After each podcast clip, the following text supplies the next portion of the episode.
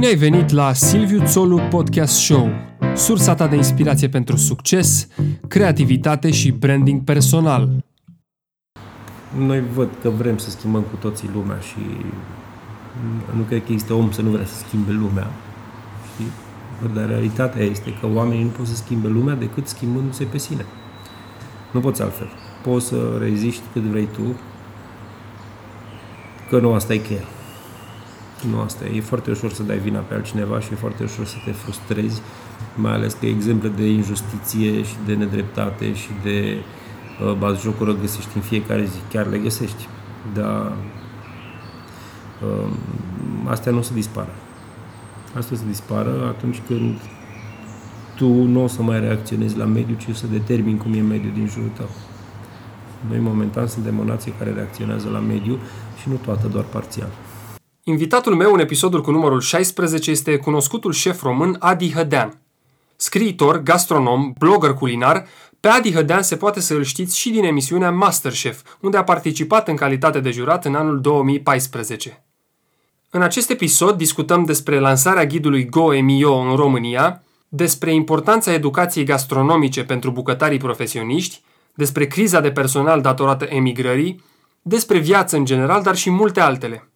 Am înregistrat acest episod la Attic Lab Bucharest, studioul sau laboratorul domnului Hădean, locul său de joacă, așa cum uh, el însuși îl numește. Eu cred că sunt multe de învățat din acest episod, așa că vă doresc ascultare plăcută. Bună ziua, Adi Hădean, mulțumesc că ați fost așa de prompt în a răspunde invitației mele de a sta de vorbă la Silviu Țolu Podcast Show. Cu mare drag. Sunt uh, foarte expeditiv pentru că am foarte puțin timp și Înțeleg. uh, cred că e cel mai bine așa. Adică lucrurile pe care le amân au tendința de a nu se mai întâmpla și de asta încerc să amân cât mai puține lucruri. Mulțumesc mult. Cu drag. Um, cu mai puțin de 24 de ore înainte să înregistrăm acest episod, uh, a avut loc lansarea primului ghid uh, Goe Mio în, uh, în Corect. România. Povestiți-mi puțin despre acest ghid și ce reprezintă în industria culinară din țara noastră. Încă nu știu ce reprezintă Da. pentru, pentru România, știu ce ar putea să reprezinte. Ar putea să reprezinte exact uh, portița și deschiderea de care avem noi nevoie ca industrie, deschidere către restul lumii. Pentru că noi, din punct de vedere gastronomic, chiar dacă existăm și ne simțim bine între noi, nu existăm pe harta mondială și abia acum începem să ne facem un loc. Și apariția acestui ghid în limba română și publicarea ghidului în România e pentru mine un semn foarte bun. Mai ales că vin acum într-o perioadă în care industria ospitalității din România traversează o criză profundă din mai multe motive. Suntem săraci, dar vrem să ne jucăm de bogații, asta pe de-o parte, și pe de altă parte nu avem cu cine să lucrăm, nu avem cu cine să facem mâncare în vremurile astea. Vă referiți la criza de personal? Că știu, Da, Da. da, da, da, da n-avem, nu, nu găsim oameni cu care să facem mâncare și de asta, oricât de tare încercăm noi să ne extindem și să devenim cum vedem prin alte țări, uh, suntem mereu forțați să ne restrângem la, la capacități mici, pentru că oamenii care mai vor să facă astăzi gastronomie și care mai sunt dedicați către asta sunt foarte puțini. Probabil că o să fie tot mai puțin, cel puțin în următorii 5-10 ani, dar nu vreau eu să cobesc. Dar cumva show-urile de televiziune ajută, să zicem, sau nu? Nu, nu ajută. Nu? Nu. Uh, Mă rog, e- ele au ajutat uh, într-o primă fază. Au ajutat pentru că au atras atenția asupra acestei meserii și au uh, stârnit apetitul uh, pentru gastronomie. De asta zicem că este ajutorul. Partea cealaltă a medaliei uh, e uh, faptul că ele îi determină pe oamenii care nu sunt pregătiți și nu sunt pregătiți pentru meseria asta, cei mai mulți dintre români, uh, îi determină să-și seteze niște așteptări total nerealiste vis-a-vis de ce înseamnă această meserie. Meseria asta nu e glamour, meseria asta este foarte, foarte multă muncă, uh, foarte multă sudoare, foarte multe tăieturi, foarte multe arsuri, extrem de mult efort fizic de dimineața până seara. Nu există tâmpenile astea din codul muncii, regret să o spun sau o spun. Știi cum muncim, Uh, muncim de ne sar capacele și dacă uh, îi las pe oamenii mei, de exemplu, să muncească 8 ore sau 10 ore, uh, trebuie să suplinesc. Da. Știi, trebuie să suplinesc cu munca mea, pentru că munca nu are cum să fie gata la standardele alea. Este ceva nimicitor din punct de vedere fizic, dar adevărul e că ne și place foarte tare, știi? Și nu, nu cred că uh, paradigma se va schimba prea curând. Nu are cum. Știi, habar n-am. Avansul tehnologic ne ajută și nu ne ajută. Da. Da. Mâncare bună, o- tot îți iau un număr de ore să o faci și când vrei să faci mâncarea asta bună pentru foarte mulți oameni și ai nevoie să o faci pentru foarte mulți oameni dacă vrei să supraviețuiești, trebuie să pui osul la treabă foarte mult. E, n-ai cum să-ți forțezi angajații să facă asta, n-ai cum să-i motivezi pe foarte mulți dintre ei și atunci trebuie să faci tu cât poți. Așa văd eu lucrurile azi și eu sunt convins că la fel ca mine o văd foarte mulți proprietari de restaurante sau șefi de bucătărie din țara asta. Aș vrea să ne întoarcem puțin în timp. Uh, Vă amintiți de momentul când- în care v-ați dat seama că a fi șef e chemarea sau vocația dumneavoastră? Nu, nu cred că a existat un moment de felul ăsta, nu mi-am amintesc. Eu nu mi-am dorit niciodată să fiu șef într-o bucătărie, pur și simplu n-am avut de ales. M-am trezit mereu în situații în care dacă nu conduceam naibii barca se scufunda și așa s-a întâmplat pentru mine. Mi-a plăcut să gătesc dintotdeauna, e adevărat. Am avut chemare către gătit, nu neapărat către meseria asta. Meseria asta a intervenit în viața mea fără să o caut. Din contră, am și fugit de ea o perioadă. Ați copilărit în Baia Mare, nu? Cum, uh, cum v-a influențat acest aspect în alegerea carierei? Eu știu, știu că se mănâncă bine în zona aia, poate acolo a Se început mănâncă bine, o dar nu e curiozitate legată de... Nu? Se mănâncă bine, dar se mănâncă și prost. Adică, nu, nu. La mine acasă se mânca bine, la părinții mei, în casa lor se mânca bine, în casele bunicilor mei se mânca bine. Um, am crescut într-o perioadă în care România era o țară destul de săracă, dar ei mereu și-au mereu să se descurce și dacă nu ne-a lipsit ceva, păi nu ne-a lipsit mâncarea. Și era destul de variată pentru vremurile din ultimii ani ai comunismului. Um, Nu știu, habar n-am. A intrat în mine sămânța asta și n-am mai ieșit. Cât de importantă este pregătirea sau educația gastronomică în sensul academic al cuvântului? Eu cred că e foarte importantă și cine are norocul să poate face asta, păi să meargă să o facă. E foarte important, pentru că unul dintre motivele pentru care noi suntem întârziați gastronomic e uh, lipsa educației corecte. Știi? Bă, Nu, nu vreau să înțeleagă cineva că, să- că spun că în uh, uh, ultimii ani nu s-a făcut uh, școală de bucătari de calitate în România. Nu, s-a făcut exact la nivelul la care s-a putut. Știi? Atât doar că nu e destul pentru noi, n-a fost destul pentru noi. Noi începem să urcăm din punct de vedere gastronomic, odată cu bucătarii ăștia tineri, cu nou val, care au apucat să mai iasă un pic din țară și au muncit de s-au spetit și se întorc aici și încearcă să demonstreze că e posibil și la noi, știi? Și riscă foarte mult. Eu îi admir mult pentru asta, pentru că riscă foarte mult. Riscă niște lucruri pe care generația mea nu le-a riscat decât, nu știu, habar n-am, prin câte un reprezentant aici și acolo. La ce vă referiți exact? Îmi spuneți că Mă este- refer la faptul că riscă uh, și se expun extrem de mult judecății unui public care nu prea înțelege, știi? Despre asta e vorba, pentru că noi nu avem un public pregătit să înțeleagă uh, gastronomia așa cum se manifestă ea în uh, Spania sau Franța, de exemplu. Nu-l avem, abia acum începe să se formeze uh, și bucătarii tineri care vin din urmă, uh, deși îi ustură, că îi ustură de foarte multe ori judecata publicului, se expun la asta și încearcă să facă lucruri pe care noi înaintea lor nu le-am făcut. Fie, de fie, nu știu, habar n-am, fie din, poate, comoditate, din teamă, din uh, o asumare a responsabilității pentru alte aspecte ale businessului de restaurație. Știi, sunt Da. temiri ce motiv. Și educarea publicului cum poate fi făcută? Că dacă, mă gândesc că dacă o lăsăm la, la mâna fiecăruia să... Adică, Păi nu prea avem de da, ales. Nu, Nu prea, avem? ai- nu, nu, nu, aici suntem fiecare pe cont propriu. Sigur că ce putem face noi din partea asta este să punem pe masă și să oferim cât putem de mult.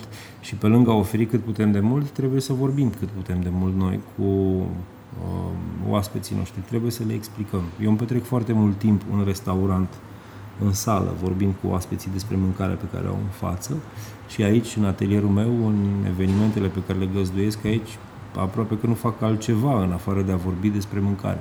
Sigur, și gătesc mâncare, pentru că aici gătesc doar eu, dar uh, odată ce au intrat oaspeții aici, stăm de vorbă mult, 8 ore, 10 ore, vorbim într-una despre mâncare, despre ce înseamnă gastronomie, despre ce înseamnă România, despre rădăcinile pe care le-am avut uh, și pe care încă le mai simt, despre rădăcinile pe care le-a avut neamul ăsta, atât cât le cunosc eu. E, e foarte important să vorbim, să comunicăm. Dacă tot am ajuns în punctul ăsta, um, ce feluri românești autohtone există? Există, dacă... există foarte multe, există sute, mii. Eu am catalogat peste 200 de feluri de sarmale. Și acum dacă ne ducem cu discuția la cine a inventat sarmaua, mie mi se pare irelevant. Pentru că nu există nicio gastronomie uh, pur locală pe planeta asta. Autentică. Gastronomiile sunt, s-au dezvoltat în uh, limitele oferite de mediu, de capacitatea oamenilor de a struni natura și capacitatea oamenilor de a înțelege ingredientul. Așa s-a dezvoltat gastronomiile, dar informația a circulat pe planetă dintr-un capăt în altul. Adică să nu uităm sau să, să ne gândim doar la istoria acestui teritoriu, Carpatul Danubiano Pontic. Dacă ne ducem un pic în spate, nici nu trebuie să mergem 100 de mii de ani în urmă, 1000 și un pic de ani, și chiar și mai aproape de noi, vedem cât de multe nații și culturi s-au perindat pe aici. Fiecare și-a lăsat amprenta. Noi trăim într-o regiune, dincolo de faptul că trăim într-o țară, trăim într-o regiune care a fost brăzdată de, de turmele de oieri din Pind până în uh, munții Rodnei. Aceiași oameni au bătut cu pasul toată zona asta și au adus mâncarea pe care au găsit-o peste tot și a rămas la noi. Asta zic eu că e bogăția noastră nu aș sta să-mi pierd foarte mult timpul zicând, bă, mămăliga nu e a noastră. Păi, sigur că nu e a noastră. E a noastră de la Columb încoace, după ce a ajuns porumbul în Europa. Știi? Și sarmalele se făceau și în altă parte. Și sarmale, într-un fel sau altul, chestii învelite în frunze, găsești pe toată suprafața globului. Deci, nu, nu e, pentru mine nu e un subiect ăsta din această perspectivă. Cine a fost mai întâi, o sau găina? Who cares? Ce sfaturi aveți pentru cei care își doresc să devină bucătari profesioniști? Eu încerc să nu dau sfaturi. Mă, mm. mă formez în felul ăsta. Să nu dau și să nici nu primesc sfaturi, pentru că și una și alta, după mine, sunt uh, instituții păguboase. Cine vrea să fie bucătar, să fie bucătar. E simplu. Pui mâna și faci mâncare. Vezi cum îți iese. Dacă îți place, e bine, mai dă și altora. Dacă nu-ți place, mai încerc o dată. E E simplu. E simplu, dar e complicat în același timp. Trebuie să muncești mult. Da, degeaba spun eu, trebuie să muncești mult. Pentru că dacă ai în tine lupul ăsta care urlă, nu ai cum să îl faci să tacă. Nu ai cum. Adică nu mai există muncești mult sau muncești puțin. Muncești pur și simplu pentru că îți place asta. Și nu e vorba doar despre bucătărie, e vorba despre orice domeniu. Vă întrebam pentru că tot uh, referitor la, la ce am discutat la început conversației, ce vedem la televizor ne poate induce într-un miraj din asta, că e simplu, că e glamuros, că e... Și de asta întrebarea de fapt era cum, ne, cum facem să ne dăm seama ceea ce ne dorim cu adevărat. Nu neapărat a, a fi bucătar asta profesioniști. nici măcar nu are legătură cu bucătăria. Păi da. Eu aș zice să luăm viața un pic mai ușor și să luăm televizorul ca pe o bună parte de entertainment și cam atât Știi? Să nu trăim acolo, să nu trăim cu capul acolo, să ne trăim viața. Ce-ți, do- ce-ți dorești cu adevărat, pe asta se schimbă de 100 de mii de ori pe zi. De la o săptămână la alta ai o nouă dorință arzătoare și adevărată. Știi? Cu atât mai mult cât suntem bombardați de informații acum. Da, e foarte ușor să-ți dorești cu adevărat altceva în fiecare moment al vieții tale. De asta zic că ce-ți dorești cu adevărat nu are importanță. Ce ești tu cu adevărat are importanță și ce ești tu cu adevărat se manifestă că vrei, că nu vrei. Ce și cine vă inspiră atunci când gătiți? Nu știu. Nu știu. Înainte să gătesc, mă inspiră foarte multe lucruri. Înainte să gătesc, vorbesc cu oameni, uh, mă, merg foarte mult, alerg, mă plimb, mănânc, mă întâlnesc cu alți bucătari, vorbesc cu ei, mănânc mâncare făcută de alți bucătari, mănânc mâncare făcută de mame, de bunici, citesc cărți, toate lucrurile astea cred eu că se adună ca informație undeva și uh, prin ele trece inspirația, să zic așa. Dacă îmi gătesc, nu mă mai inspiră nimic. Gătesc pur și simplu și restul lumii încetează să existe. E până la urmă ca în orice altă artă. În literatură, ca să scrii foarte bine, trebuie să citești foarte mult și să scrii foarte mult. Probabil că ajută, măcar să știi alfabetul măcar să știi alfabetul. Eu sunt, din perspectiva asta, într-un proces de alfabetizare continuu. Nu mi se pare niciodată că știu destul de mult despre mâncare și um, deși sunt mereu mulțumit de mâncarea pe care o fac, sigur, există și accidente, uh, există și rateuri, sunt mulțumit inclusiv de acelea pentru că fac parte din procesul de învățare. Uh, pe ansamblu am, sau cum să spun, am în mine sâmburele ăsta de nemulțumire față de ce știu și față de trăirile pe care le-am avut atunci când am avut un fan, am făcut un anume fel de mâncare. Că pentru mine despre asta e vorba, știi, și la, la asta se rezumă. Dar ce simt eu când fac aia, când gătesc morcovul ăla sau când frig o bucată de carne sau când leg un sos sau... La în momentul ăsta mai urmați rețete sau e așa fiecare în, rest, în restaurant, nu, nu, personal? în restaurant urmez rețete pentru că uh, acolo trebuie să existe un soi de predictibilitate.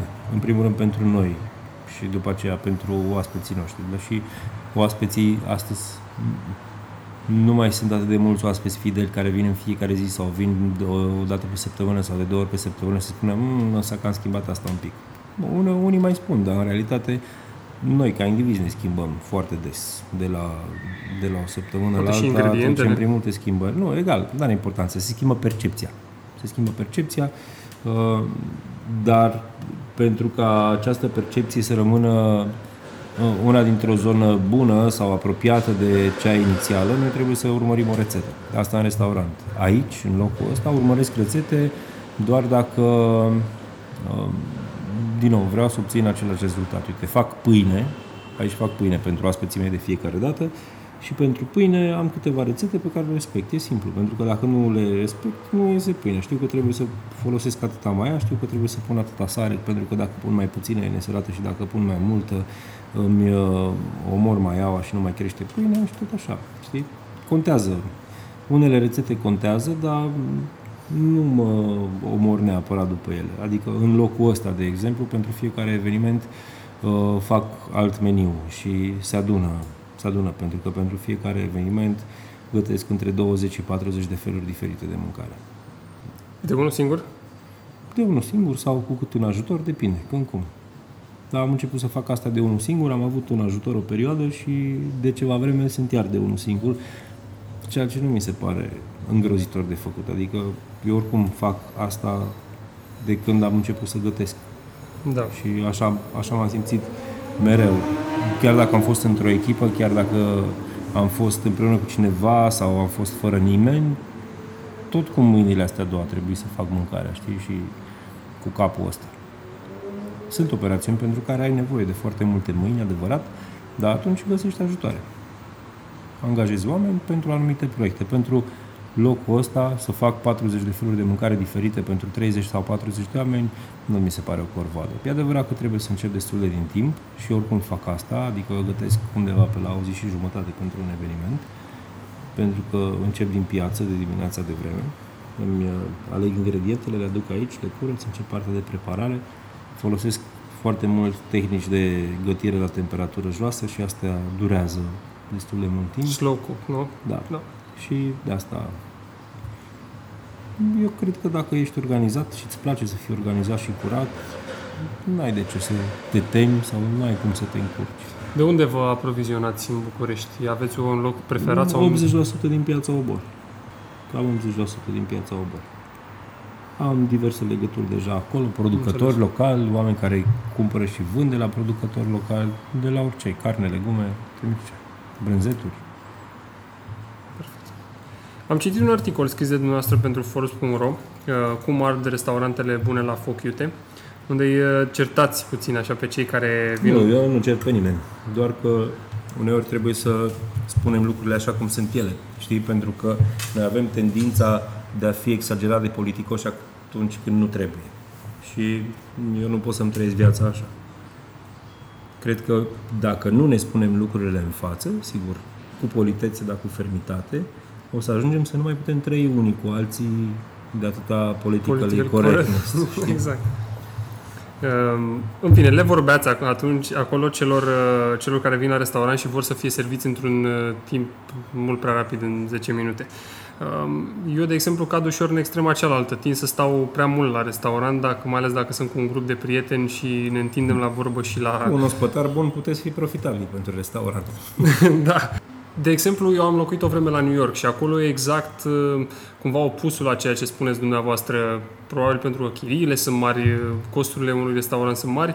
Ești cumva, nu am, am simțit-o de mai multe ori, nu știu dacă e de vină faptul că sunt de aici, poate ești obișnuiți cu asta, că ești cumva grăbit să, să, să pleci. Adică da, e foarte important. Unde trebuie să plătești, uh, habar n-am, zeci de mii de dolari pe lună pentru un spațiu de 80-100 de metri pătrați sau 100 de mii de dolari, că se poate ajunge și acolo, uh, ai nevoie de un număr cât mai mare de clienți. Și da, dacă tu ai reușit să standardizezi în felul ăsta uh, localul tău și să spui eu am nevoie să încasez 83 de dolari de la fiecare client de astăzi și pentru asta îmi trebuie 400 de uh, clienți, da, îți faci meniul în așa fel încât să-i servești repede, dar Ăla e un regim de bistro, nu e un restaurant. Într-un mm. restaurant te duci să te așezi un pic, să stai. Și sunt și în New York, sunt restaurante în care durează destul de mult un meniu. Da, nu mă refer dar aici plătești la... pentru asta. Da, adică nu mă dacă te duci la... la French Laundry, nu o să te grăbească nimeni, dar o să uh, plătești... Exact. Adică o să stai așa de toți banii. Da, și în niciun caz nu mă refer aici la restaurantele haute cuisine sau acolo probabil că experiența e de plină, adică stai... Nu, vorbim despre lucruri diferite. Uite, produsul cu care am mers astă vară la festivalul, porc câmpită. Ăsta e un produs gourmet uh, pe care îl facem cu foarte mult efort, dar îl servim într-un regim de fast food și am ajuns să servim 5 clienți pe minut. Și chiar și așa, oamenii stăteau câte o oră jumate sau două la coadă. Okay. Dar referitor la articol, care ar fi regulile de bază după care ar trebui să ne ghidăm cum mergem la restaurant? Habar n-am dincolo de codul bunelor maniere.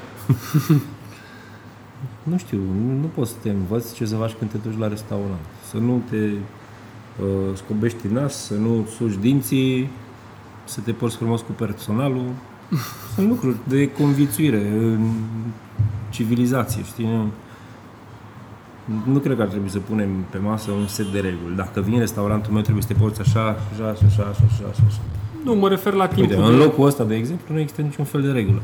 You break it, you buy it și cu asta basta. Nu, îi las pe, pe oameni să se simtă cât de liberi vor ei. Avem o secțiune în care vorbim extrem de aplicat despre gastronomie, mâncare, relații dintre vin și mâncare sau mâncare și alte băuturi și după aceea începe să ne apropiem așa, one-on-one, știi? Vorbim da. despre mâncarea asta sau despre asta sau despre cealaltă. Nu, nu stăm să stresăm pe nimeni. Și în restaurant la fel. Sunt oameni care... Uh, avem clienți care vin cu copii și sunt foarte surprinși că îi primim cu brațele deschise. Da, îi primim cu brațele deschise și copiii sunt tot ființe umane și trebuie să mănânce. Dacă nu putem să adaptăm ceva din meniu pentru copii, ne străduim să facem ca oamenii aia, ca familie să se simtă bine, să fie ok. Și lăsăm copiii să se miște și să alerge pe acolo avem grijă noi ca adulți să nu călcăm pe ei. Cred că așa trebuie să procedăm, nu invers. Nu poți să-i ceri unui copil să stea stană de piatră într-un restaurant. Nu aș, da, face, dacă... n-aș face asta. Știi? N-aș vedea ca o regulă a, ai venit cu copilul, nu poți să stai la noi. Sau dacă ai venit cu copilul și vrei să stai la noi, copilul trebuie să stea lângă ficus și să nu se miște de lângă el. Nu, nu, nu cred în asta. Da, chiar ascultam, chiar în drum spre aici ascultam un podcast cu Wiley Dufresne uh, de la WD50. Da. Ne-am și întâlnit. Da? Da? Și el spunea, vorbea de treaba asta, spunea că până la urmă dacă te duci cu copilul într-un restaurant uh, și copilul face vreo năzbâtie, ține de tine să te retragi, să pleci acasă sau începe să țipe sau așa mai departe. Restaurantul ar trebui să fie ok, să te lase să... Da Uh, și pentru ascultători, că am menționat de câteva ori, acum înregistrăm uh, acest episod în um, Attic Lab, nu? Da. laboratorul lui Adi Hădean. Um, da. Din Asta București. e locul meu de joacă. Da. Ce înseamnă succesul pentru Adi Hădean? Nimic. Nu înseamnă nimic. Pentru că um, succesul e o chestiune pe care fiecare o vede altfel. Și să-mi bat capul cu succesul ar însemna să-mi bat capul cu ce vede fiecare om cu care relaționez eu din perspectiva asta a acestui cuvânt sau acestei noțiuni. Așa că nu înseamnă nimic. Da, nu fac, eu nu fac acțiuni pentru a avea succes. Le fac pentru că dacă nu le fac, nu pot să trăiesc. E pur și simplu, așa trăiesc eu. Unele dintre ele arată drăguț, unele ele sunt plăcute de oameni, altele nu sunt plăcute de oameni. Mie îmi plac toate. Am ajuns să mă bucur și dacă primesc un pumn în gură. Și asta e o experiență de mare succes pentru mine, că am mai trăit și astăzi și am mai simțit ceva. Nu, Dar vă setați uh, obiective profesional? nu, Nu? Nu îmi setez niciun obiectiv profesional pentru că nu, din nou, nu pot să trăiesc așa. Știu că uh, am de făcut acești pași pentru ca uh, activitatea mea să se susțină din perspectiva businessului, dar nu sunt într-o ședință cu niște oameni împreună cu care lucrez și spun ok, uh, luna asta obiectivul nostru este să apărem în Goemio, știi? Nu, ăsta nu, e- nu poate fi un obiectiv. Obiectivul nostru este să facem mâncare foarte bună și să avem oaspeți fericiți în fiecare zi. Ăsta e un obiectiv zilnic, dar un obiectiv pe termen lung nu avem. Obiectivul nostru pe termen lung este să nu închidem restaurant, să zic. Da, Ăsta poate fi un obiectiv. am înțeles. Cam așa văd eu viața și mă antrenez să o văd la fel în continuare. Nu știu Da, dacă cred e că e bine destul de sau rău, așa sănătos. îmi place. uh, Da. Pentru mine funcționează așa. Puteți să-mi povestiți despre un eșec care v-a adus pe drumul pe care sunteți astăzi? N-am idee. Nu. Nu, pentru că fiecare uh, eșec pe care l-am avut, fiecare neeșec pe care l-am avut, contribuie la ce sunt eu astăzi și um, nu cred că am avut vreun eșec. Pur și simplu am luat decizii și am suportat consecințele. Fie că mi-au, făcut, mi-au plăcut, fie că nu mi-au plăcut. Nu, nu văd lucrurile așa. Uneori lucrurile nu ies cum vrei tu să iasă. It's fine trebuie să treci cu asta și să te duci mai departe pe drumul pe care consider tu că trebuie să mergi. Și că nu poți să te așezi în fund și să mori. Ok, astăzi nu mi-a ieșit. Bine, nu mai vreau să încerc nimic. Nu, nu merge așa. Da, din perspectiva asta vă întrebam a, um, a temei de eșec sau ați fi teamă de eșec la... Păi poate să-ți fie teamă de diverse lucruri, dar până la urmă tot o să mori. Și în ceea ce mă privește, aș prefera să mor după ce am încercat cât de multe lucruri am putut să încerc în viața asta. care au legătură strict cu... Cu viața. Care au legătură strict cu viața. Bun. Unde putem gusta ceea ce gătește... Știu, la Domnul unele Vedean. evenimente, aici, la mine, la Ethic Lab, dacă ne intersectăm vreodată, sau la restaurantul meu din Oradea, care se cheamă Mythic și care e deschis de luni până duminică. Da. Am, am văzut, o să pun și Instagramul de acolo pentru... Eu n-am ajuns niciodată în Oradea, de exemplu, dar aș merge Eu mă acolo duc doar, pe mine. doar, pentru, doar pentru asta.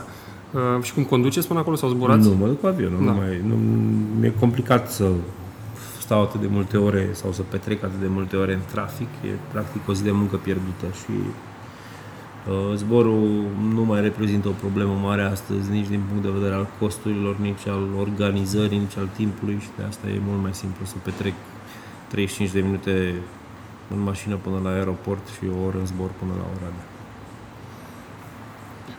Um, când vom avea în România un restaurant cu stele Michelin? Probabil că după ce o să vină în România, ghidul Michelin. Și aveți vreo idee, preconizați? Nu, dar eu cred că dacă a venit Goemio, probabil că în următorii doi ani ghidul Michelin va dobândi curiozitate către gastronomia românească. Probabil, nu, nu vreau să bag mâna în foc, s-ar putea să mă înșel, dar așa cred că uh, ghidurile astea se cam trag unul pe celălalt. Până la urmă sunt două business-uri concurente și dacă unul a găsit piață aici, ofisem și pentru celălalt că există o piață de exploatat. Și din nou, asta e un lucru bun sau e o sabie cu două tăișuri, credeți? Păi toate săbile au două tăișuri. Acum depinde ce faci cu ele. E bine. Eu cred că e bine, dar trebuie să rămânem cu picioarele pe pământ și să uh, încercăm să profităm cât mai bine de ce înseamnă ghidurile astea, știi? Pentru că dacă tu e ghidul deschis și te apuci să uh, judeci sau să, da, să judeci pe baza judecății altor oameni pe care nici măcar nu-i cunoști, pierzi foarte mult timp. Nu, trebuie să iei lucrurile așa cum sunt. Uite, anul ăsta poziția mea din acest ghid e asta. Sau nepoziția mea din acest ghid S-a Înseamnă- întâmplat. Da. S-a întâmplat că oamenii ori nu au aflat de mine și asta trebuie să-mi dea de gândit, ori au fost și nu le-a plăcut și asta trebuie să-mi dea de gândit. Da, cumva parcă pune în mișcare niște rotițe. Cred că e mai mult bun decât rău, știi? Atâta timp cât înțelegem că depinde doar de noi. Ghidul poate să fie un ajutor. Ghidul e un ajutor și pentru public, dar e un ajutor și pentru restaurant. E un ghid. E un, e De- un ghid pentru toată lumea dacă o iei așa.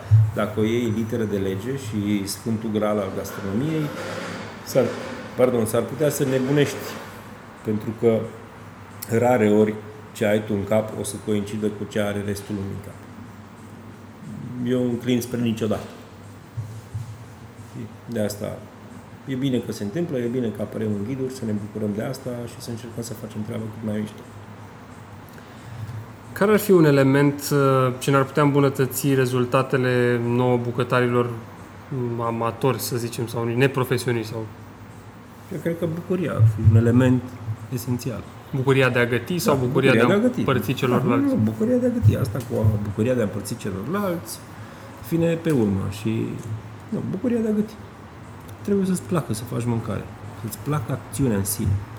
Că poți să te bucuri că împarți cu alții și dacă mâncarea ta e mizerabilă, știi? Asta nu te face un bucătar mai bun. Dar dacă îți place să împarți cu alții, nu devii automat un bucătar mai bun.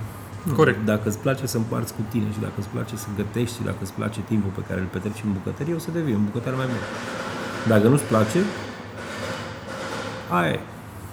Și toate m, trucurile gen un cuțit mai bun sau nu știu ce condimente, ce sare, ce... Păi la ce îți folosești un cuțit ingrediente? mai bun? Uite, eu am aici cuțite mai bune și am avut bucătar, bucătar profesionist, care i-am dat un cuțit mai bun în mână și l-a dat de un os și l-a ciobit.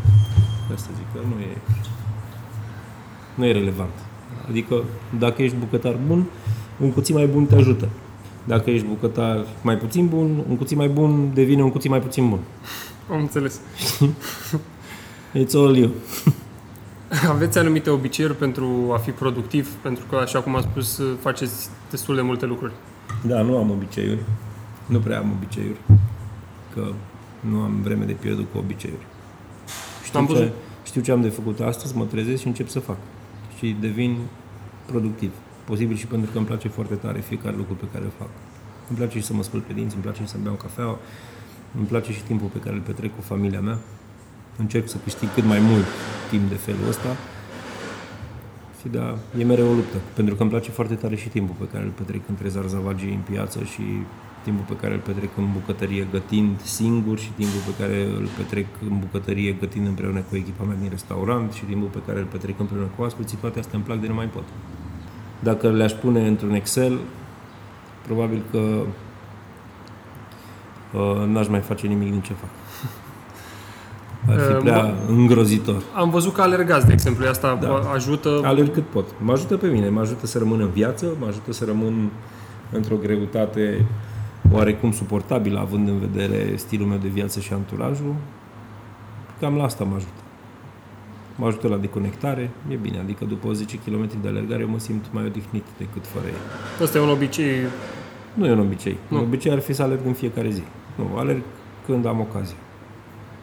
Încerc să creez ocazii pentru asta, dar îmi iese mai puțin în ultima vreme.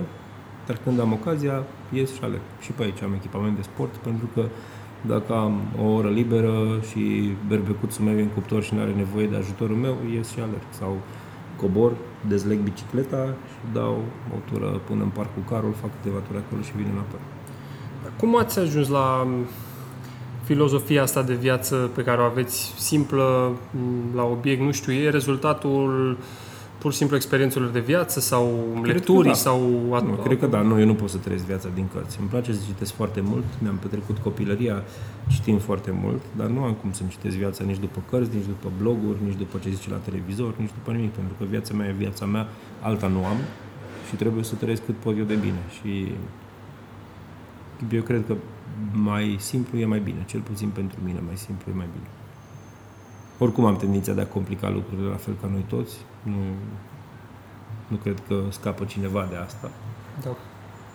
Um, Dar, pe de altă parte, și realizez destul de repede că se întâmplă asta și uh, intervine factorul de corecție. și dacă nu intervine pentru că așa am vrut eu, intervine că așa vrea viața și lucrurile se întâmplă în așa fel încât se simplifică iar toate. Dacă v-ați putea întâlni cu orice personalitate din trecut sau prezent la o sticlă cu vin, cu cine v-ar plăcea să stați de vorbă și de ce? Cu Winston Churchill. Uh, da, și cu alții. La o sticlă de vin și la un trabuc.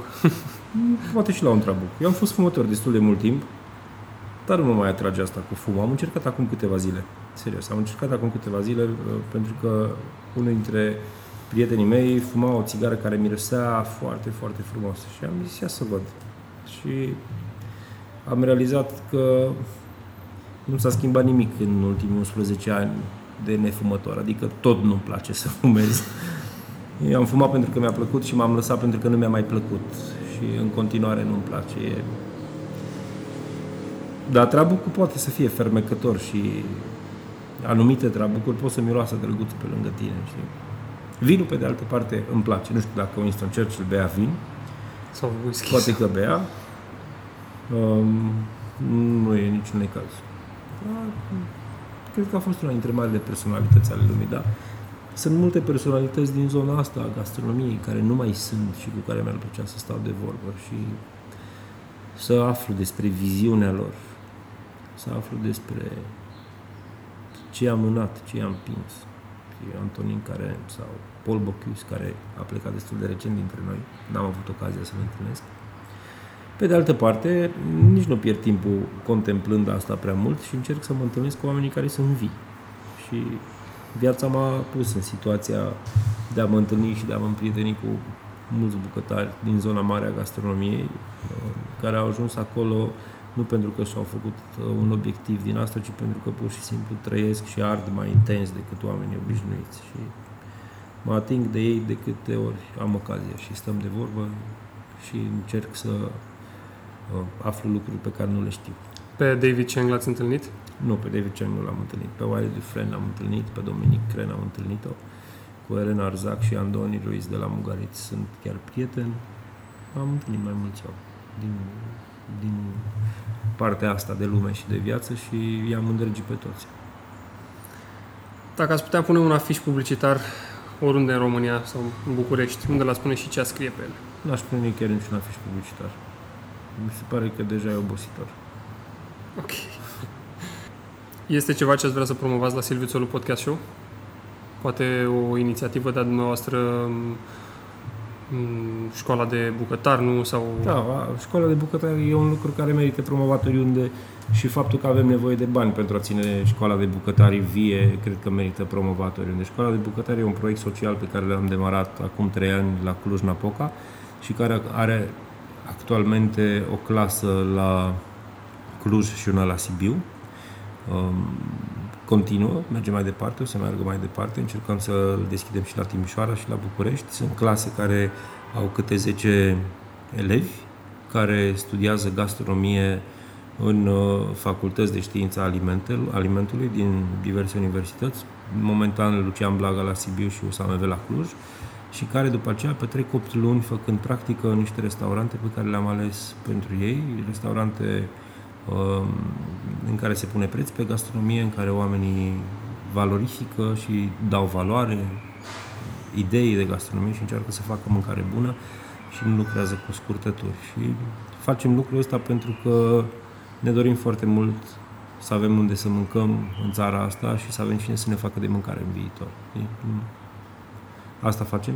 Sunt eforturi foarte mari și eforturi de timp și de energie și financiare. Momentan nu prea... Adică, cumva, deși ne-am străduit mult, nu am reușit să atragem pe lângă noi susținerea um, de care, ar avea, de care ar avea nevoie școala asta ca să explodeze ca fenomen. Poate încă oamenii nu realizează de ce e nevoie atât de mare de bucătar bun, dar eu cred că o să realizeze în următorii doi ani. Anul ăsta este cel mai prost an pe care l-a avut ospitalitatea românească din perspectiva forței de muncă până acum. Până acum. Cel mai prost de la război încoace, de la doilea război mondial. Și partea proastă știi care e? Anul următor o să fie și mai prost decât asta. De ce credeți că e asta? Pentru că pleacă foarte mulți oameni... Pleacă foarte mulți oameni din țară, în primul rând. Adică noi nu mai suntem... Am auzit în mai Nu, multe... Am fost cândva 23 de milioane, după aia am fost 19 și acum suntem vreo 16. Da, suntem, cred că, primii după Siria cu cei mai mulți... uh, Da. Pleacă foarte mulți români din țara asta. Suntem numărul 2 mondial la migrație. Și uh, pleacă oamenii care sunt în stare să facă ceva și care vor să facă ceva. Putem, ce, pute, ce credeți că putem face să-i ținem sau să-i aducem înapoi? Dacă ne facem fiecare dintre noi treaba de adevăratele și ne pasă mai mult de propriile rezultate decât de grija altuia, uh, lucrurile se vor schimba în bine. Știi? Pentru că noi văd că vrem să schimbăm cu toții lumea și nu cred că există om să nu vrea să schimbe lumea. Știi? Dar realitatea este că oamenii nu pot să schimbe lumea decât schimbându-se pe sine. Nu poți altfel. Poți să reziști cât vrei tu, că nu asta e cheia. Nu asta e. E foarte ușor să dai vina pe altcineva și e foarte ușor să te frustrezi, mai ales că exemple de injustiție și de nedreptate și de uh, bazjocură găsești în fiecare zi. Chiar le găsești. Dar uh, astea nu o să dispară. Asta o să dispară atunci când tu nu o să mai reacționezi la mediu, ci o să determini cum e mediul din jurul tău. Noi, momentan, suntem o nație care reacționează la mediu și nu toată, doar parțial. Și de ce credeți că e asta? Din, din ce Habar motiv? Nu, nu știu. Că Așa dacă- suntem în ADN-ul nostru, e- pentru că regăsesc și eu de multe ori e, ideea asta în, în, în noi, în mine uneori. Așa, așa suntem făcuți, e vorba de un context, e vorba de... E vorba eu de știu, foarte multe contexte, e vorba și de ADN, e vorba și de lipsa de înțelegere a vieții, care se manifestă nu doar în poporul român, se, înțeleg, se manifestă în toate popoarele, doar că diferit. Știi? Nicăieri nu scrie nici cu covrigi în coadă și uh, sigur că există medii care sunt mai propice vieții și sunt uh, țări care sunt mai prietenoase cu oamenii care le populează și le locuiesc. Dar asta e pentru că în ele trăiesc mai mulți oameni care s-au mai luminat un pic, nu pentru Da. că au alt tip de conducători. Adică ce povestim? Să nu crezi că în Spania nu se fură pe rupte sau în Italia nu se fură pe rupte sau uh, în Franța nu fură ăștia cu patru mâini, nu cu două. Peste tot e așa. Adică cine are cine lucrează cu miere, e imposibil să nu-și lingă degetele. Știi? Da. Cam așa e. Doar că și populațiile se comportă diferit un pic. Nu, Da. spun, nu spun cum ar trebui să ne comportăm noi ca nație, dar cred că uh, cheia uh, stării de bine a acestei națiuni se află în fiecare individ. Dacă ne apucăm să căutăm un pic în noi, s-ar putea să ne fie un pic mai bine mâine. E, e o notă bună pe care putem încheia, dar vreau să vă mai întreb uh, o singură, un singur lucru. De unde ne putem documenta dacă vrem să devenim, um, nu știu, degustători de mâncare mai buni? Uh, Dacă Clienți vrem să mai devenim buni. degustători de mâncare sau de băutură, mai bine să nu ne documentăm, mai bine să ne ducem la școală. Nu prof, într-un mod profesional mă, mă refer. Pur și simplu, să învățăm Păi să... atunci nu te mai documenta nicăieri.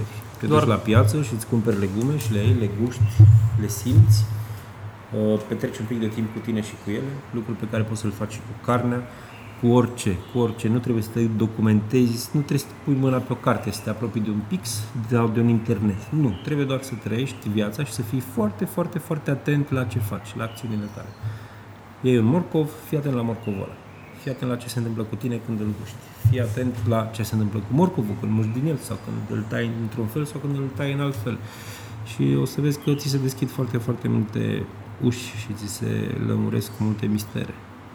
Să Atenția e înțelegem, cheia. nu sunteți adeptul cărților de dezvoltare personală. Nu. Dezvoltarea mea personală se petrece în viață, nu în cărți. Mulțumesc mult, Adi Vedean, pentru Mulțumesc timp. și eu. A fost o plăcere. Cu mare drag.